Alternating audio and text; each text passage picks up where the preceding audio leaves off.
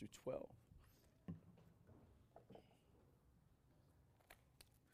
First John chapter 5, verse 6 through 12. Coming to a close on the book of First John here. Um, hope you guys are enjoying it, uh, as I say often. But today we're going to talk about having the Son, having eternal life, having life, having heaven. I mean, all these things mean something. Um, for most of us, we, we want these things, right? We want eternal life. We, I, I think it'd be hard pressed to find someone in this room who does not want eternal life or who does not want heaven or does not want these things. But what does it mean to have the Son? What does it mean to have eternal life? How does one get eternal life? And then what does it mean to have it?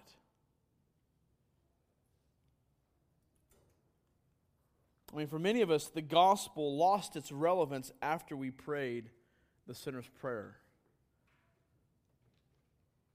I wonder how many of us lost the relevance of the gospel after we said the sinner's prayer, or after we walked a church aisle, or after we made some sort of religious profession about some dude named Jesus. But having the Son means so much more than just some little short recitation of religious verbiage that we might have said the day that we decided we didn't want to go to hell and we thought heaven might be a better place. Having the Son means so much more. And having eternal life might be a helpful way of thinking of it when we think of how do we have the Son. But even having eternal life, for many of us, having eternal life is simply the idea that I get to go to heaven, and we don't have much articulation beyond that.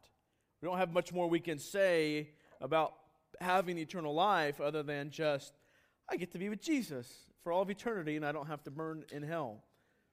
But having eternal life, it means so much more than that. I want us to think of it this way. We all had a sin problem, and we all currently still have a sin problem. Just our sin problem still looks a little bit differently. But we all had a sin problem. We repented, though, and placed our faith in Jesus, resulting in justification. So, for those who are redeemed by God, those who have placed their faith in God, had a sin problem, but now, after placing faith in Christ, resulting in justification, that has taken place. But what did we repent for? I want us to think about this. What did you actually repent for? Did you repent for consequences that you did, or, or, or what?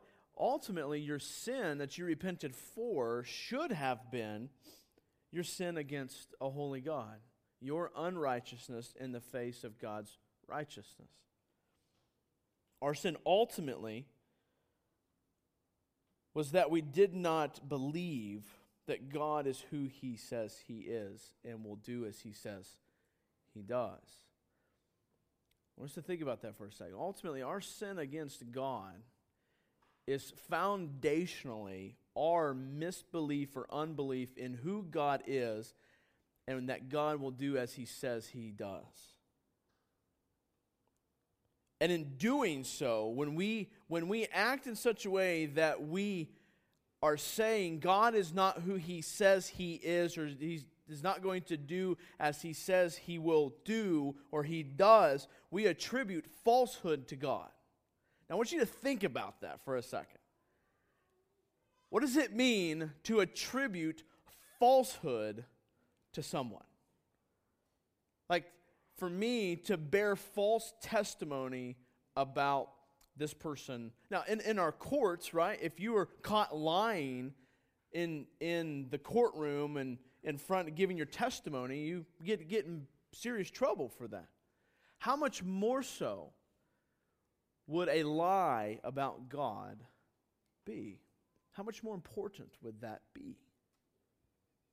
You're bearing false testimony against God. When we live as though God is not who He says He is, and as God is not going to do as He says He will do or He does, then we attribute falsehood to God. We speak a lie about God to this world.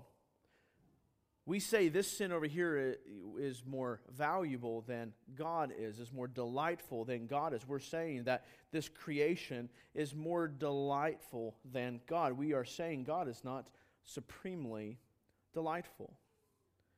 And this lust or this anxiousness or this pride is more delightful and more worthy of my worship than God. What are we saying about God? And ultimately, our sin comes back to that. That was our sin problem. We said that God is a liar, that he's not the king of the world, and he's certainly not my king.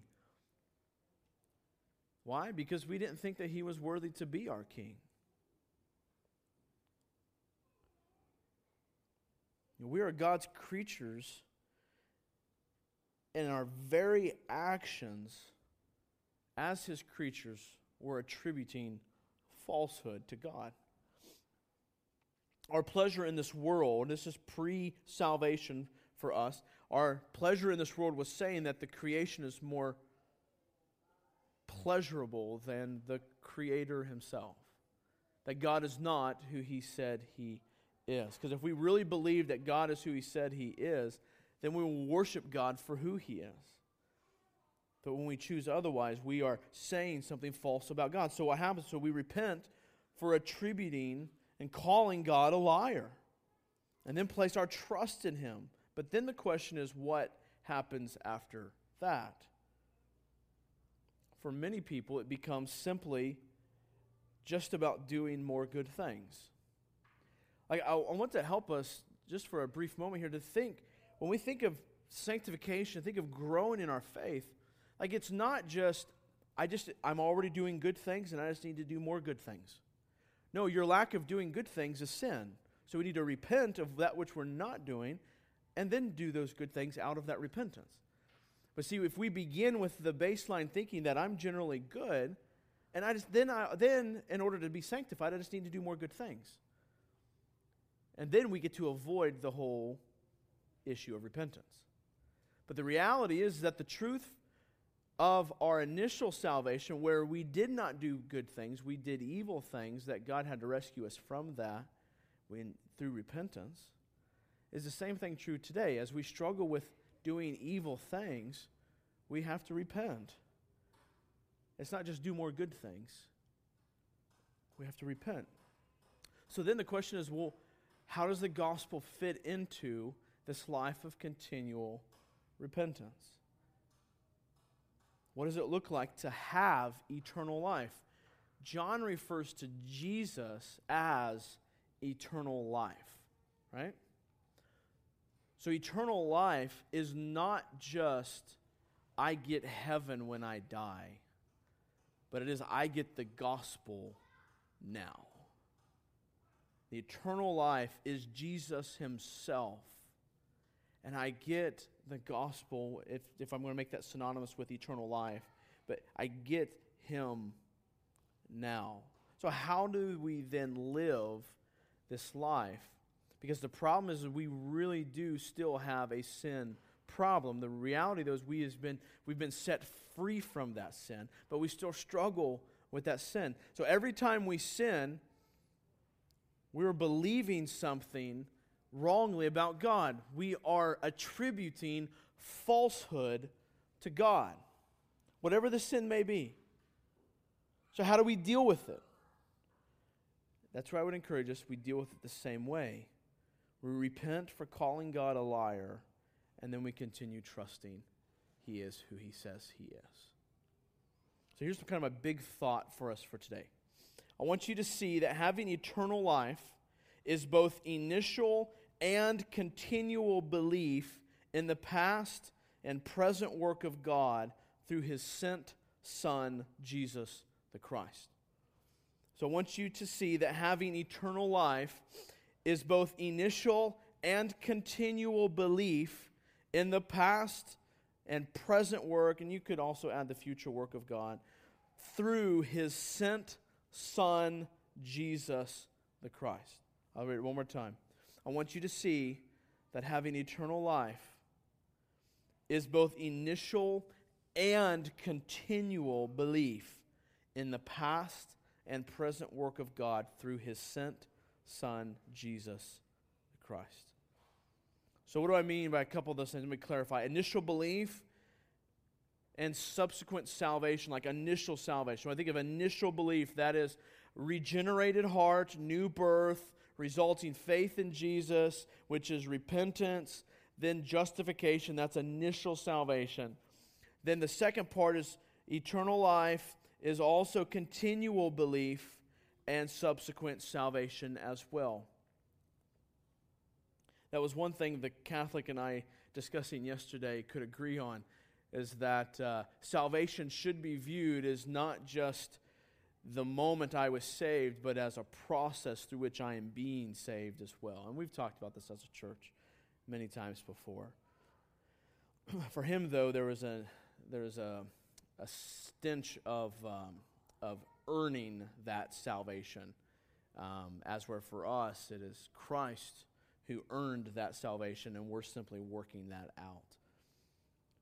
But continual belief in God and who He says He is and what He says He did through Jesus Christ, the testimony that He gave in Christ, that is how we work out our continued, our continue to work out our salvation. So, what does it mean to have the Son? Let's read chapter 5, verse 6 through 12. Chapter 5, verse 6 through 12. He says, This is He who came by water and blood Jesus Christ. Not by the water only, but by the water and the blood. And the Spirit is the one who testifies because the Spirit is the truth.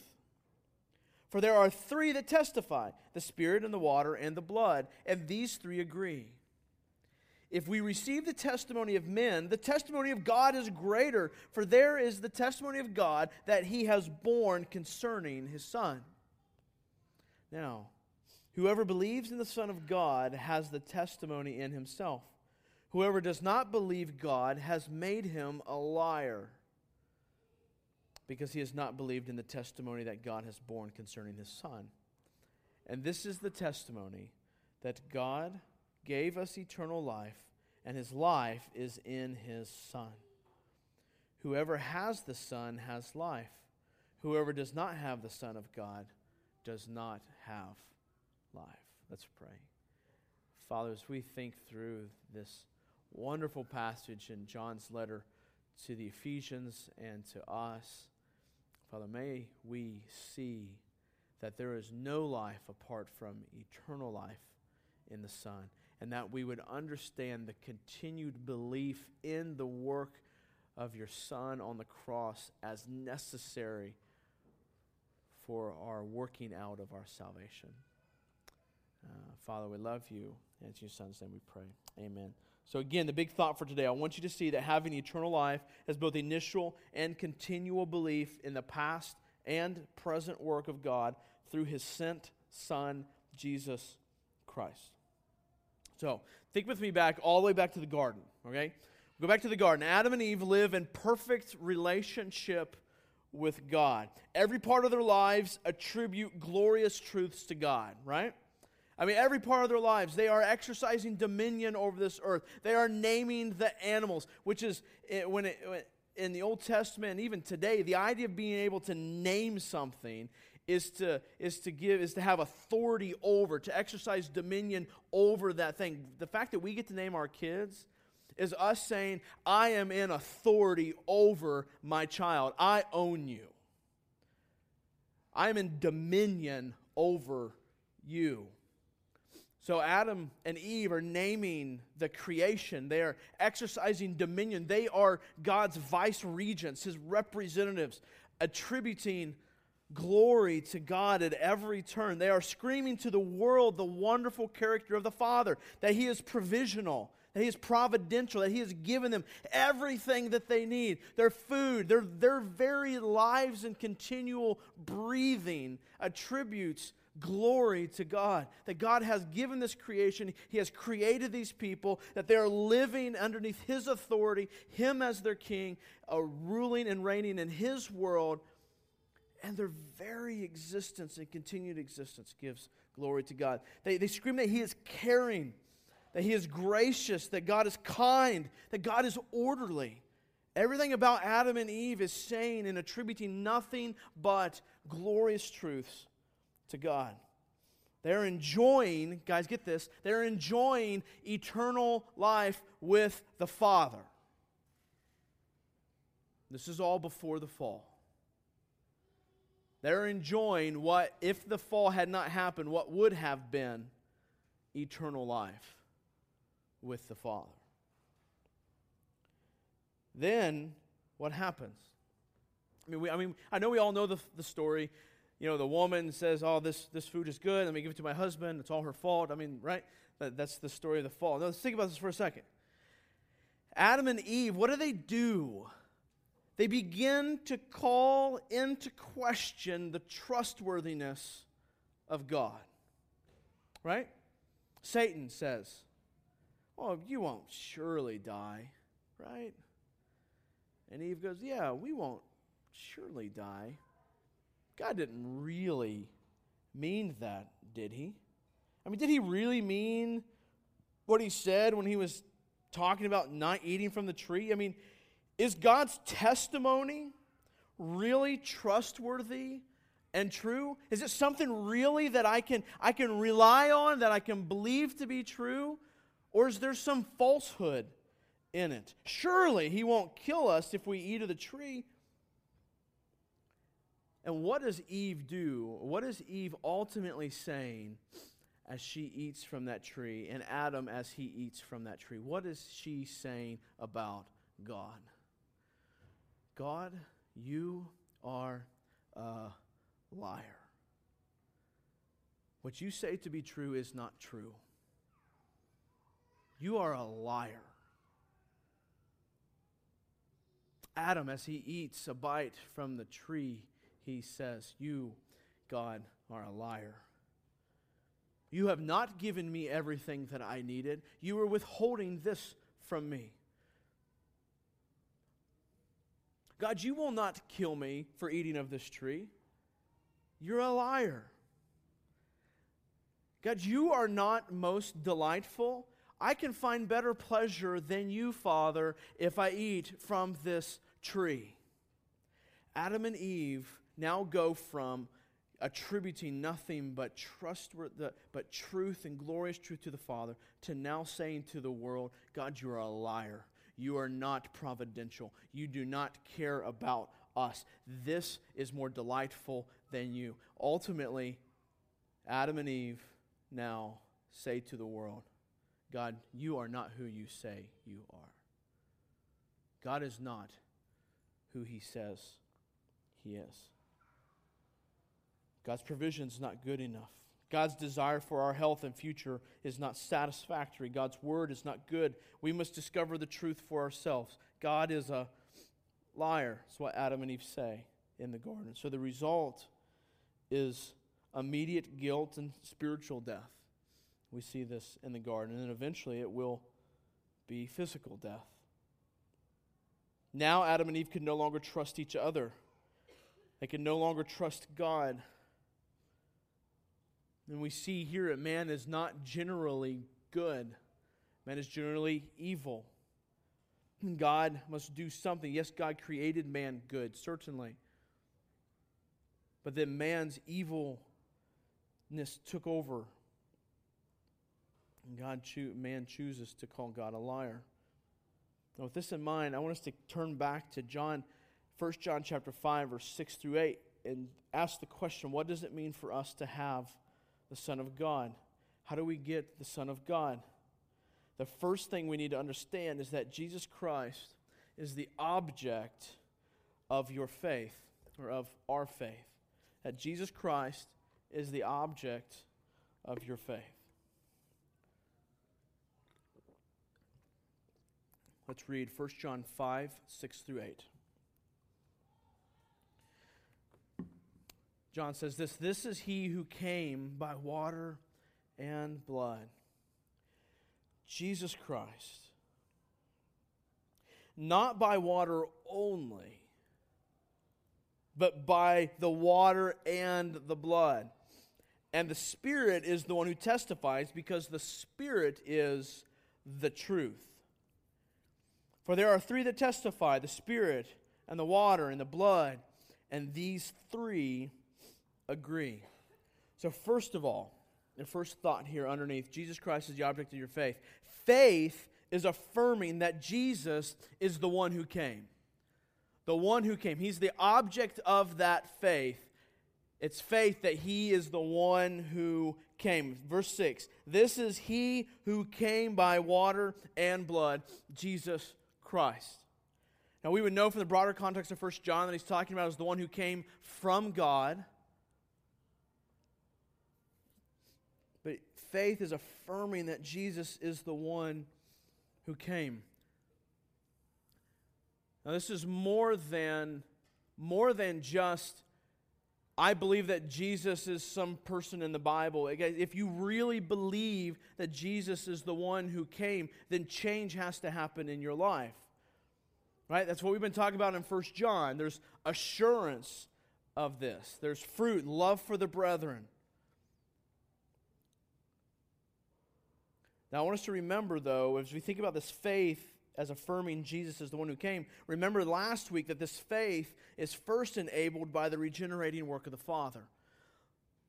So, someone who has not placed their faith in Christ yet, God has not turned their heart from darkness to light. They still desire evil, solely and exclusively evil. God must first grant new birth in order for faith to be possible. But this faith is not in some good thought or idea. This faith is not in our own imagination or creation of this person we think called Jesus. Our faith is in the objective, historical person, the one who came. Does that make sense? It's not in this Jesus that we can create or that we have created in our mind. This is in this person whom the Bible describes as the one who came from God.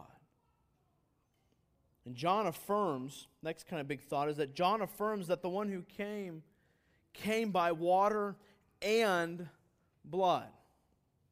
Came by water and blood. Now, what's important about that? Let's think about water and blood. Water, I believe here means, I think John is talking about Jesus' baptism by John. I think, I think John is talking about the water baptism by John the Baptist. This is where the God man officially identifies with us humans. Right? So Jesus was not baptized. It wasn't Jesus, go repent and now I can baptize you. So it's not Jesus repented and now Jesus is being baptized. But it's Jesus' baptism in which he identifies himself with us human sinners.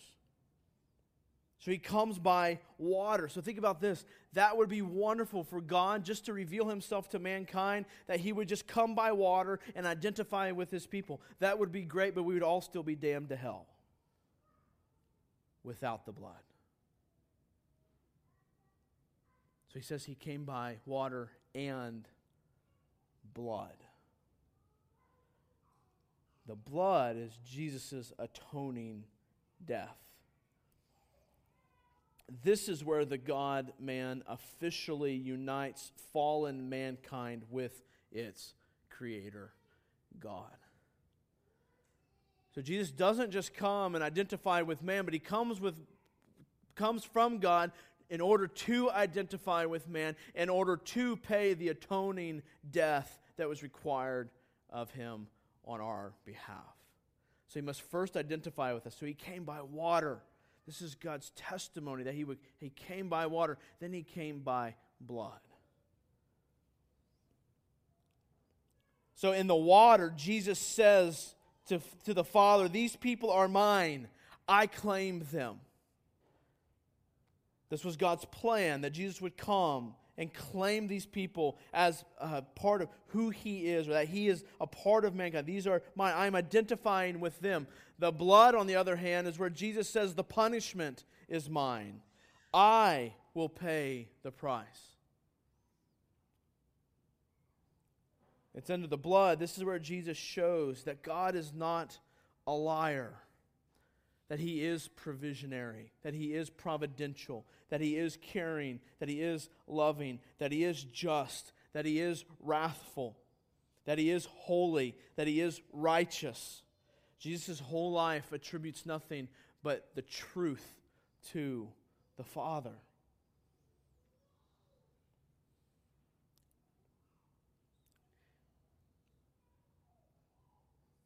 Now, this faith, as we talk about this faith, is affirming Jesus is the one who came. This faith is also rooted in truth, not human tradition, not human speculation, and certainly not human imagination. It is rooted in the truth. Now, certainly, we're coming at this from the standpoint of this is truth. So, if this is truth, what does this truth have to say to us about this person? John tells us here that it is the testimony of God. Look at 1 John 5 9. If we receive the testimony of men, the testimony of God is greater, for this is the testimony of God that he has borne concerning his Son. So, this work of God through the water and through the blood is God's, if you will, his public witness, this outer public witness to the life and to his work through Jesus Christ.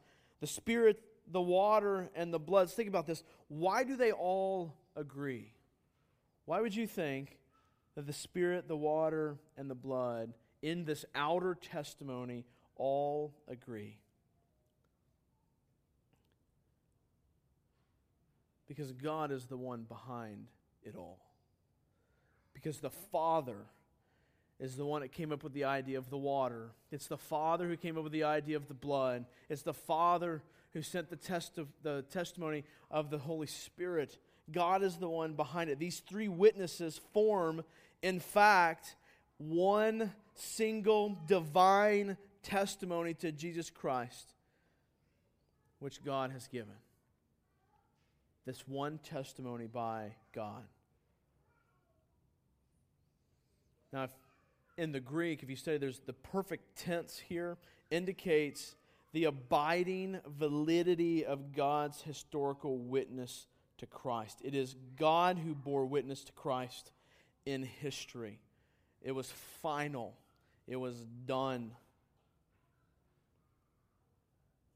The idea of borne here, see the word borne, he that has borne concerning his son it speaks of kind of like this, kind of like a, a finality to God's witness. Like it's like God, it's like John is saying, it was done. There was a finality to this witness. God's testimony is permanent and final, not to be set aside or altered. You see, here's the deal for a follower of Jesus, to justify sin, they must alter the truth of God's testimony. Anytime we justify sin, we are altering the testimony of God. So, this issue with churches, uh, you know, fighting for homosexual marriage and stuff, they have to alter the testimony of God in order to make that happen.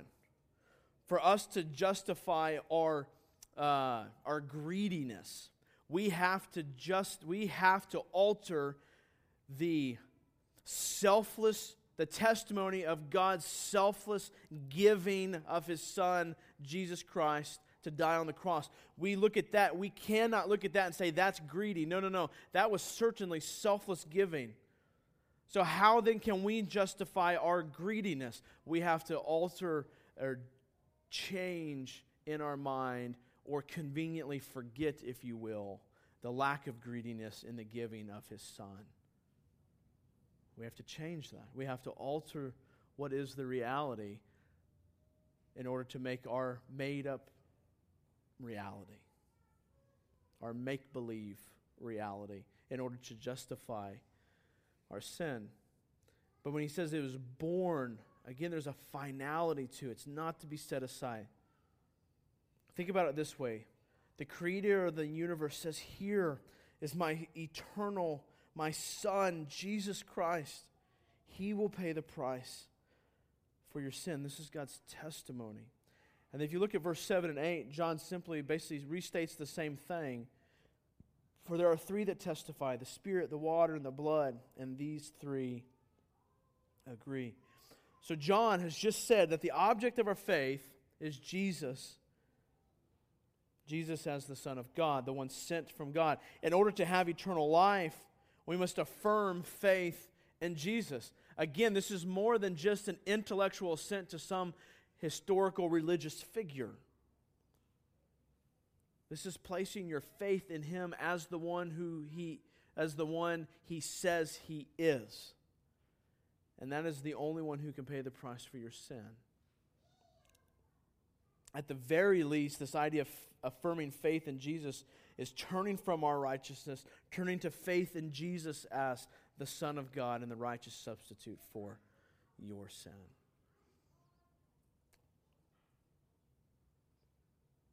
Now, in the event that one has actually done this, right? That one has actually affirmed faith in Christ, then secondly, there is an there is an inner witness of the Holy Spirit. Right? Yeah. There is an inner witness of the Holy Spirit. I think he was a like a dinosaur right there or a lion or something. All right, there's an inner, t- inner witness of the Holy Spirit. Let's move forward. 1 John 5:10, he says this, "Whoever believes in the Son of God has the testimony in himself." So now that John has discussed God's divine witness and testimony of his Son, now John begins to discuss our response to this witness. So God has given witness. Now, what is our response to this witness? Of course, we talked about this affirming faith in Jesus with the purpose, guys, of the testimony to Christ that God did in the water and the blood is to evoke faith in Christ. That was the purpose. God's goal in his testimony was to bring faith to life in the elect. This is God's desire. This was God's goal, God's plan in his testimony. His testimony was not meant to come and for it to be called false. Now, certainly that would divide out those who would believe and those who would not believe, but the, the purpose of the testimony is to evoke belief in it. Now, receiving this testimony leads naturally to believing in the one to whom the testimony is given. So, Jesus is given the testimony, Jesus is the testimony of God. And receiving that testimony is receiving Christ. Belief in Jesus is belief in the one who gave that testimony, namely God. God gives a testimony of Jesus, so belief in Jesus is ultimately belief in God. Now, after receiving the testimony, John says that the testimony is in the believer. What does it mean for the testimony of God to be in the believer? There's this inner witness that John talks about here. So there was this outer witness, the water, the blood, the work of the cross. Now there's this inner witness, the testimony. Let's think about this way. If this is the case, if there's this inner witness, then the testimony then is both the cause and the consequence of belief. The testimony, then, is follow me for a second, is both the cause and the consequence of belief. How is it the cause? This testimony of God leads us to faith in Christ. All right? So when we believe the testimony of God, it causes us to place our belief and faith in Christ. Now, what do I mean by the consequence? Now the testimony resides in our souls. So the testimony leads us to faith in Christ, which then results in the testimony residing and abiding in us. So it's both the cause that brings about faith, which again, whose work? Who's the one that did the testimony? Who's the one that did the work on the cross? Who? who? It's God, right? It was God's work. That evokes faith. When we see that for as it is, when God turns our heart to see and believe God for who He is, we believe His testimony. When we believe His testimony, that, re- that necessarily results in faith in who God is and His work on the cross and repentance of our sins. Then the testimony resides in us. So it's both the cause and the consequence. Let me say this. We're talking about this inner witness. If the Spirit never assures you of your salvation, then you probably don't have the Spirit.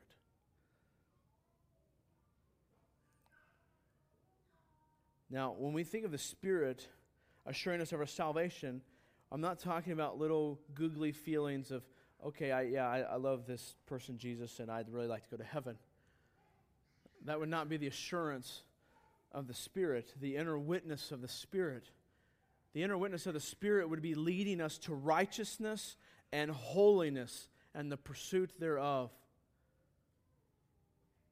The inner work, John, I don't have time to jump back into the rest of First John, but John's goal here is not that the witness of the Holy Spirit would just be something that makes us feel good about our religiosity.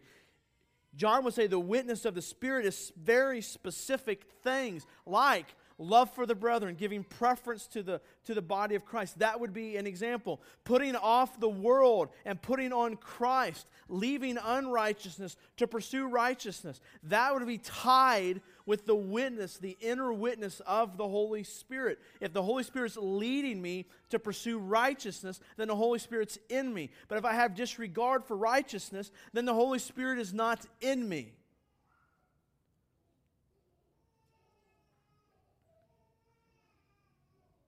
Was listening to a panel this past week on at the on the pursuit of holiness and righteousness, and it just like it just kind of hit me as John Piper reaches across the table and they're talking about. I'm trying to forget the exact forget the exact con uh, not the exact context, but I forget the exact wording around the phrase. We're talking about a Christian who isn't pursuing righteousness, supposedly a Christian who isn't pursuing righteousness.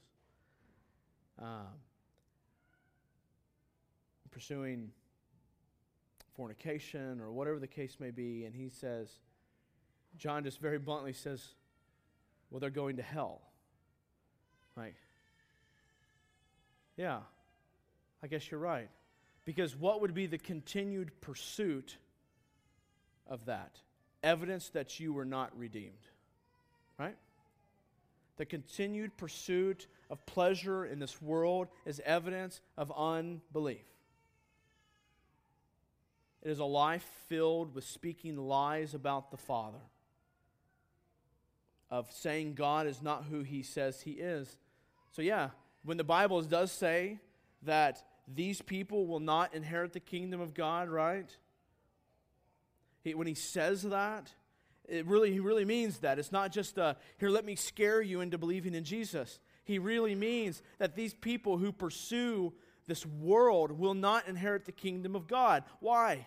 Because all they're doing is speaking lies and, and misbelieving the testimony of God and calling him a liar, and he's not who he says he is. That is to not have eternal life. So if the Spirit never assures you of your salvation, then maybe you, then you probably don't have the Spirit. I do think it's wonderful at this point that John does not tell us what this actually looks like. He does not say that the Spirit looks like speaking in tongues or a warm, tingly feeling in your chest or a good parking spot at Walmart. This is not necessarily what God is saying. This is affirmation of your faith in God. Again, I would encourage you to hear the witness of the Spirit in your heart when He increases your desire to know the Word more, to love God more, to do more action on behalf of God. This is the witness of the Holy Spirit in you. So, kind of back to tying these things together. Once God grants new birth, this person begins trusting God that He is who He says he is. And he did or does what he said he did and says he does. Now, the wonderful thing is that following this, the testimony of the Father through the life of his Son serves as both the cause of your salvation and the consequence of your salvation. Now, the testimony this testimony leads you to eternal life, and this testimony, which is Jesus Himself, who is eternal life Himself, now resides in us, giving witness to our souls of the one who now dwells in us. Think about that. What kind of a deal is that? God grants new birth, we place faith in Him, and then by His testimony, it evokes faith in Him, resulting in His abiding in us. Wow. Like, that's a whole lot better than 10 steps to having a good marriage, right? Like, we get God. We don't just get 10 steps to a better marriage or five steps to better parenting or, you know, three steps to losing weight or, like, you get God. You get God. Well, only those who call God a liar are the ones who go to hell. There is actual sin in rejection. Why? Why is there sin in rejection? You call God a liar.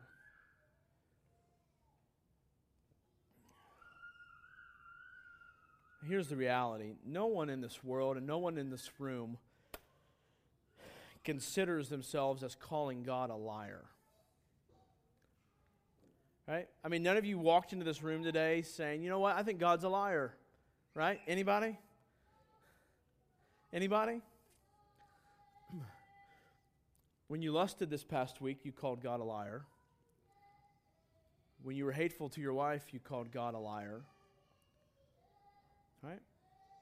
I think you're tracking with me. Rejecting the testimony of God Guys, hear me. Rejecting the testimony of God is not an all moral act. It is either moral or immoral, and in this case, it is immoral. Rejecting God, as one writer said, it is the most deplorable act of all to reject the testimony of God. To reject someone's testimony is to call them a liar. Right? Verse 1 John 5:10b. Whoever does not believe God has made him a liar, because he has not believed in the testimony that God has borne concerning his son. Now remember back to the garden, what happened, right? Adam and Eve gave up eternal life. They gave up physical life, life with the Father, eternal bliss, and unhindered enjoyment with the Father. Because why? Because they thought God to be a liar. Surely God did not mean what he said. God does not know best, we know best. Surely we will find more joy when we, when we decide what is right and wrong, what is good for us and what is bad for us. But here, the one who has not believed, though, has forfeited the possibility of receiving any further testimony from God. He has called God a liar. Every person that has not been redeemed by God cannot choose God because he is, think about this, he is actively calling God a liar. So I think this helps when we think of regeneration, when we think of the fact that God has to grant new birth. Why? What's one of the reasons for why? It's because that person is not just sitting there going, Oh God, I would believe in you if you would just change my heart. No, he's sitting there going, God is a liar. The person who's not been redeemed by God is actively calling God a liar. Now, think about that and call them generally good. That's not possible. To call God a liar does not make someone generally good. To call God a liar is to make someone generally evil.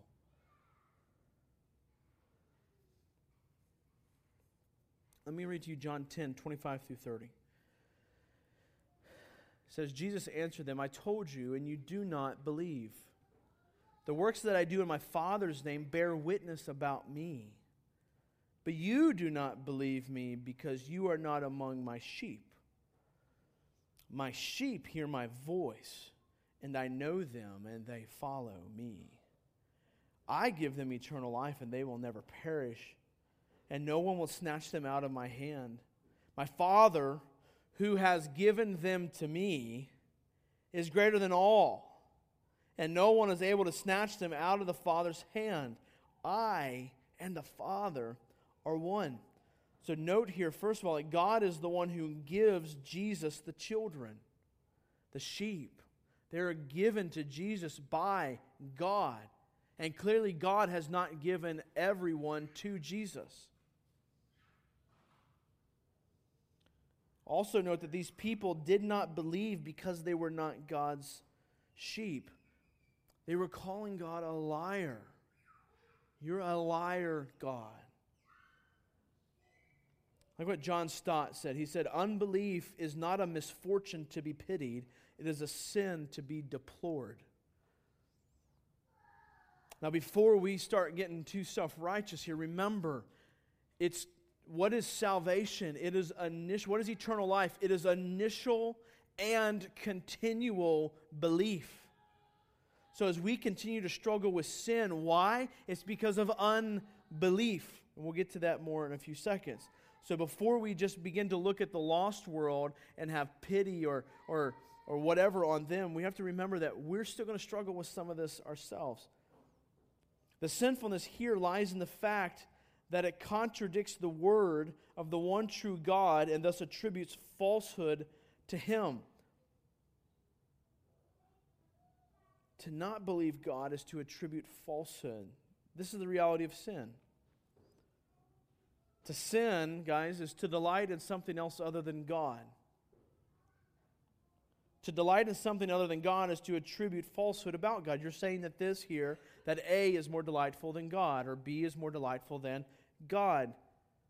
I mean, think about what the audacity of that statement. Another way to think about this, though, is all sin comes down to something wrong you are believing about God. So, behind my sin of lust is the lie that this image that I'm looking at is more satisfying than the Father. Or by, behind my sin of anxiousness is the lie that God is not in control. Or behind my sin of showing preference, of not showing preference to the body, is the lie that God exists for my glory. Like what Luther said. Speaking on the testimony of God, that's what Luther, Martin Luther said. He says, God should not be sought or known except through the testimony, speaking of his testimony through Jesus. For to be unwilling to be content with the manner in which God wants to be found by us, but to seek and prescribe one's own manner, is to find the devil, not God. So we believe the testimony that God has borne in his Son, Jesus, not any other testimony.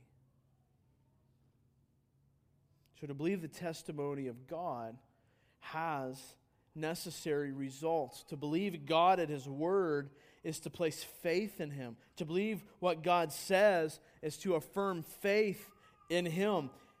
And as we affirm this testimony of God about his work through his son Jesus Christ, we get eternal life. And this life is in Jesus. We get eternal life. How about that? Let's read 511. And this is the testimony that God gave us eternal life. And this life is in his Son. John now points us back to the original testimony water and the blood and the Spirit. Now, historically, think historically here with me, God's witness concerning Jesus is not only that he is the divine human Christ, but that he is the life giver, the Savior of the world, the Son, that in him is life. The idea of eternal life, like the word here, eternal life, that God gave us eternal life, is emphatic. Like there's emphasis in the sentence on the idea of eternal life. God gave us eternal life. He gave us eternal life. Now, thinking historically, now think con- in conversion here. Eternal life is a free gift that God gives to those who believe in His Son. Right? The gift of life is what is the gift of life? What, what do we get in eternal life? We get the experience of fellowship with God through Christ, which is eternal life. Right? Think about this. You have to think of eternal life in more than just one or two sentences. Not just eternal life is heaven with God, but eternal life is Jesus Himself. We experience fellowship with God through Christ, who is eternal life, and the result is eternal life as well. Does that make sense? We have fellowship with God through eternal life, which is eternal life, both in the person of eternal life as in Jesus and in the quantity, if you will, of that time, which is eternally. So we get to have fellowship with God through the person Jesus Christ, who is eternal life, which results in eternal life with God. Some of your brains just go, right?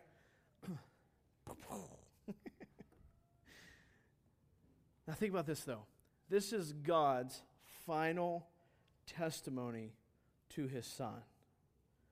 The fact that we would live eternally in right relationship with the Father is the pinnacle testimony of God to the world about the work he has done through his Son.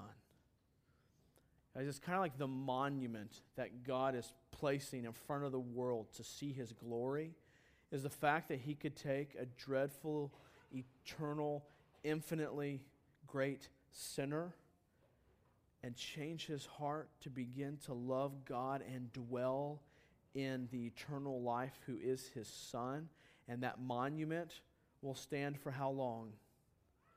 Forever. Which is also the beauty of the perseverance of the saints when we think about the guarantee of the working out our salvation. If we've genuinely been redeemed, God will see that for what? For the rest of this life? No, it will be an eternal monument to the world. Guys, the fact that He's turned our cold, dead hearts into new hearts that now desire to trust the Creator for who He is instead of the creation. This is the testimony of God to His Son. The fact that now those redeemed would begin only displaying truth about God in their words and in their deeds. But, guys, see this though God is not restoring us just back to pre fall when these people did not sin yet. He restores us to a place where we cannot sin any longer. The choice is not even there.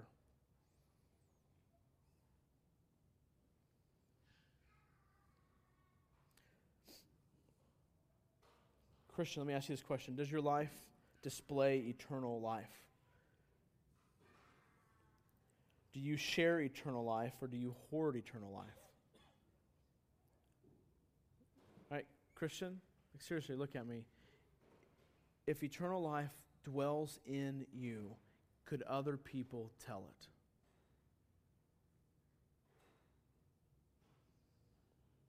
If you have received the testimony of eternal life, do you share it?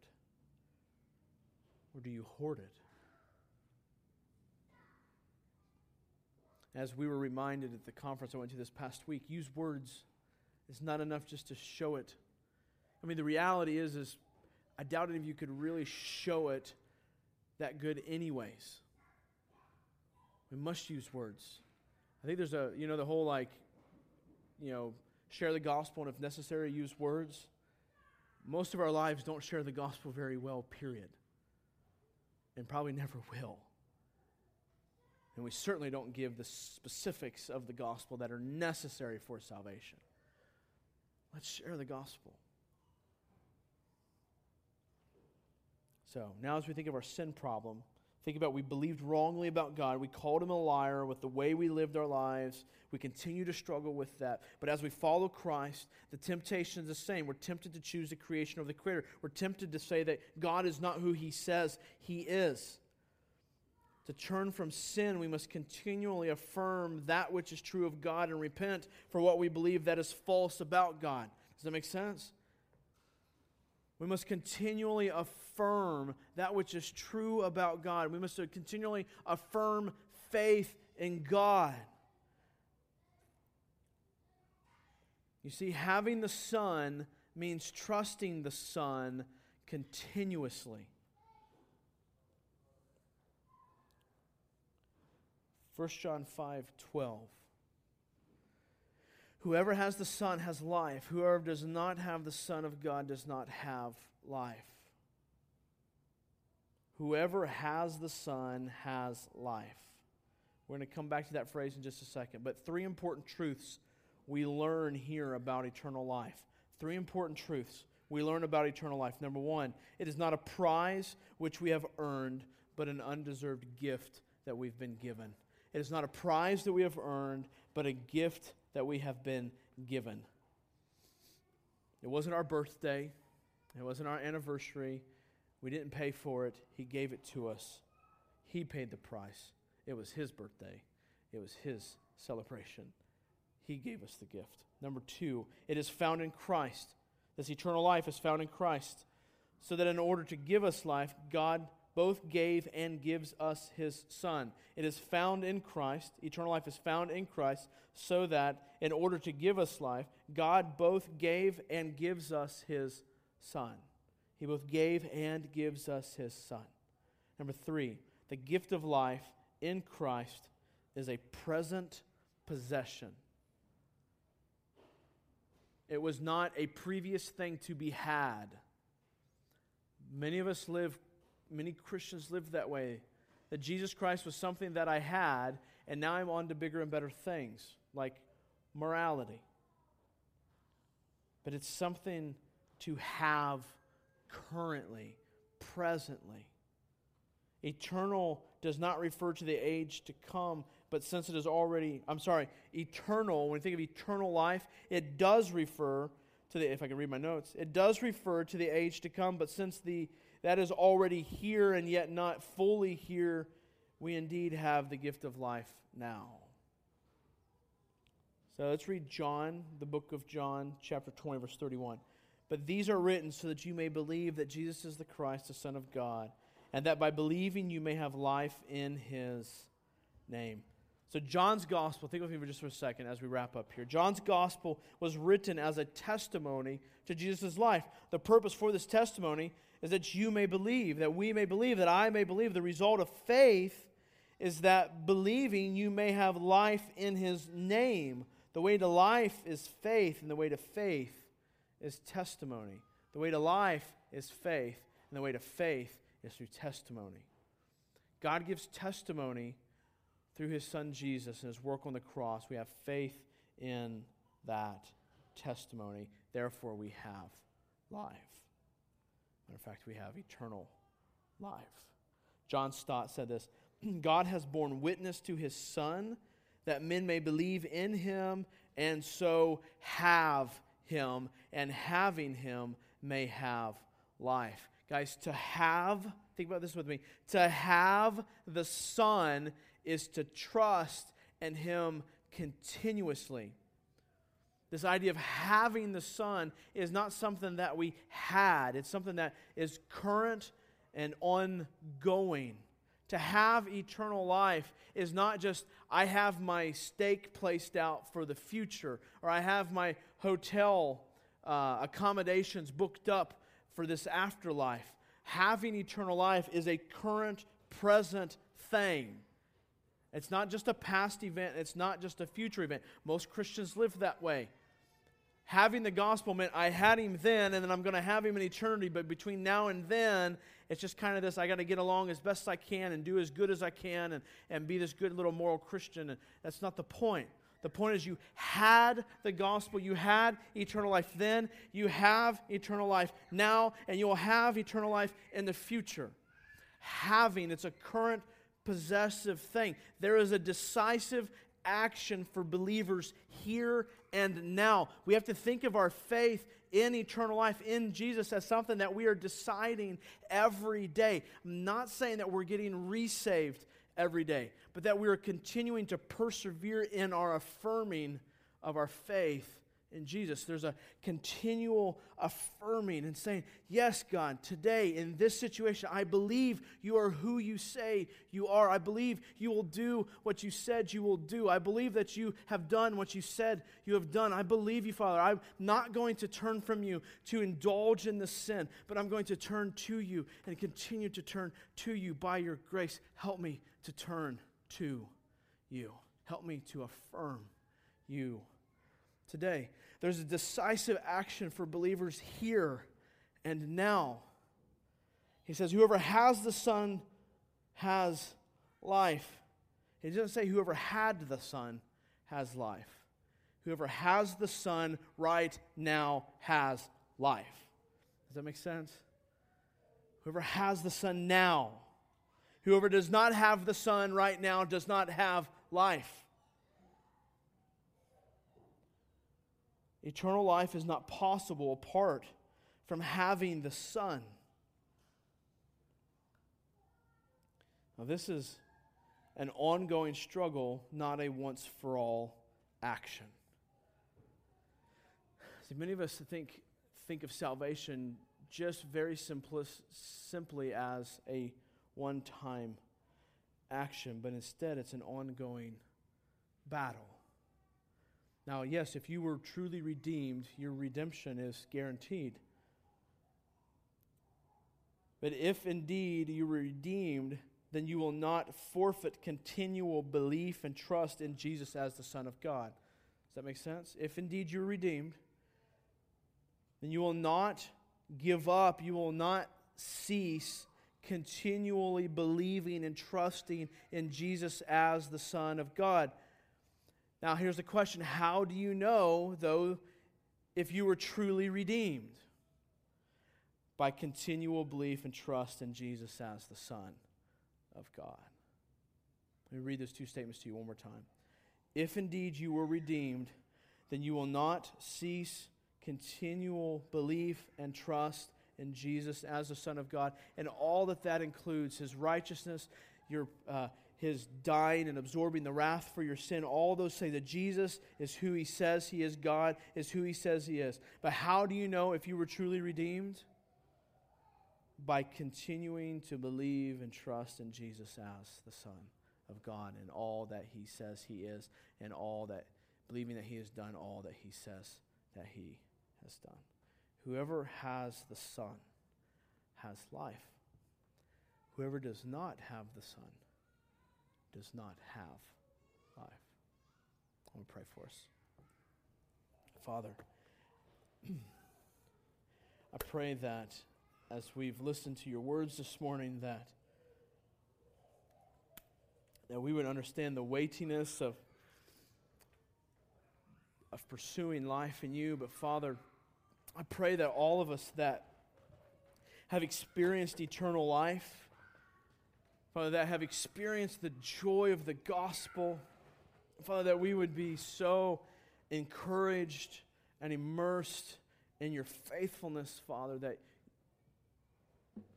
that we couldn't help but tell other people about what you've done in our hearts and in our lives. And, and uh, Father, just so thankful for your word and for your graciousness to us. Father, I pray that if there's anyone in here that does not have the Son, that, Father, you would open their hearts to love you and to believe you and to trust that you are who you say you are. And Father, for those of us who, who have been redeemed by the blood of your Son, that, Father, we would recognize each day that in each moment we are either living under your authority, affirming you for who you are, or we are living under our own authority, saying that you are not who you say you are. So, Father, as we worship you this morning, as we worship you in these next few moments, Father, help us to see that you are who you say you are, that we can believe you at your word, or we can trust you that your actions are good and that, the, that your plans are perfect, and, and Father, your future goals will come to pass. Father, uh, let's help our hearts to love you, to trust you, And Father, it's in your Son's name we pray. Amen. Would you guys stand with us?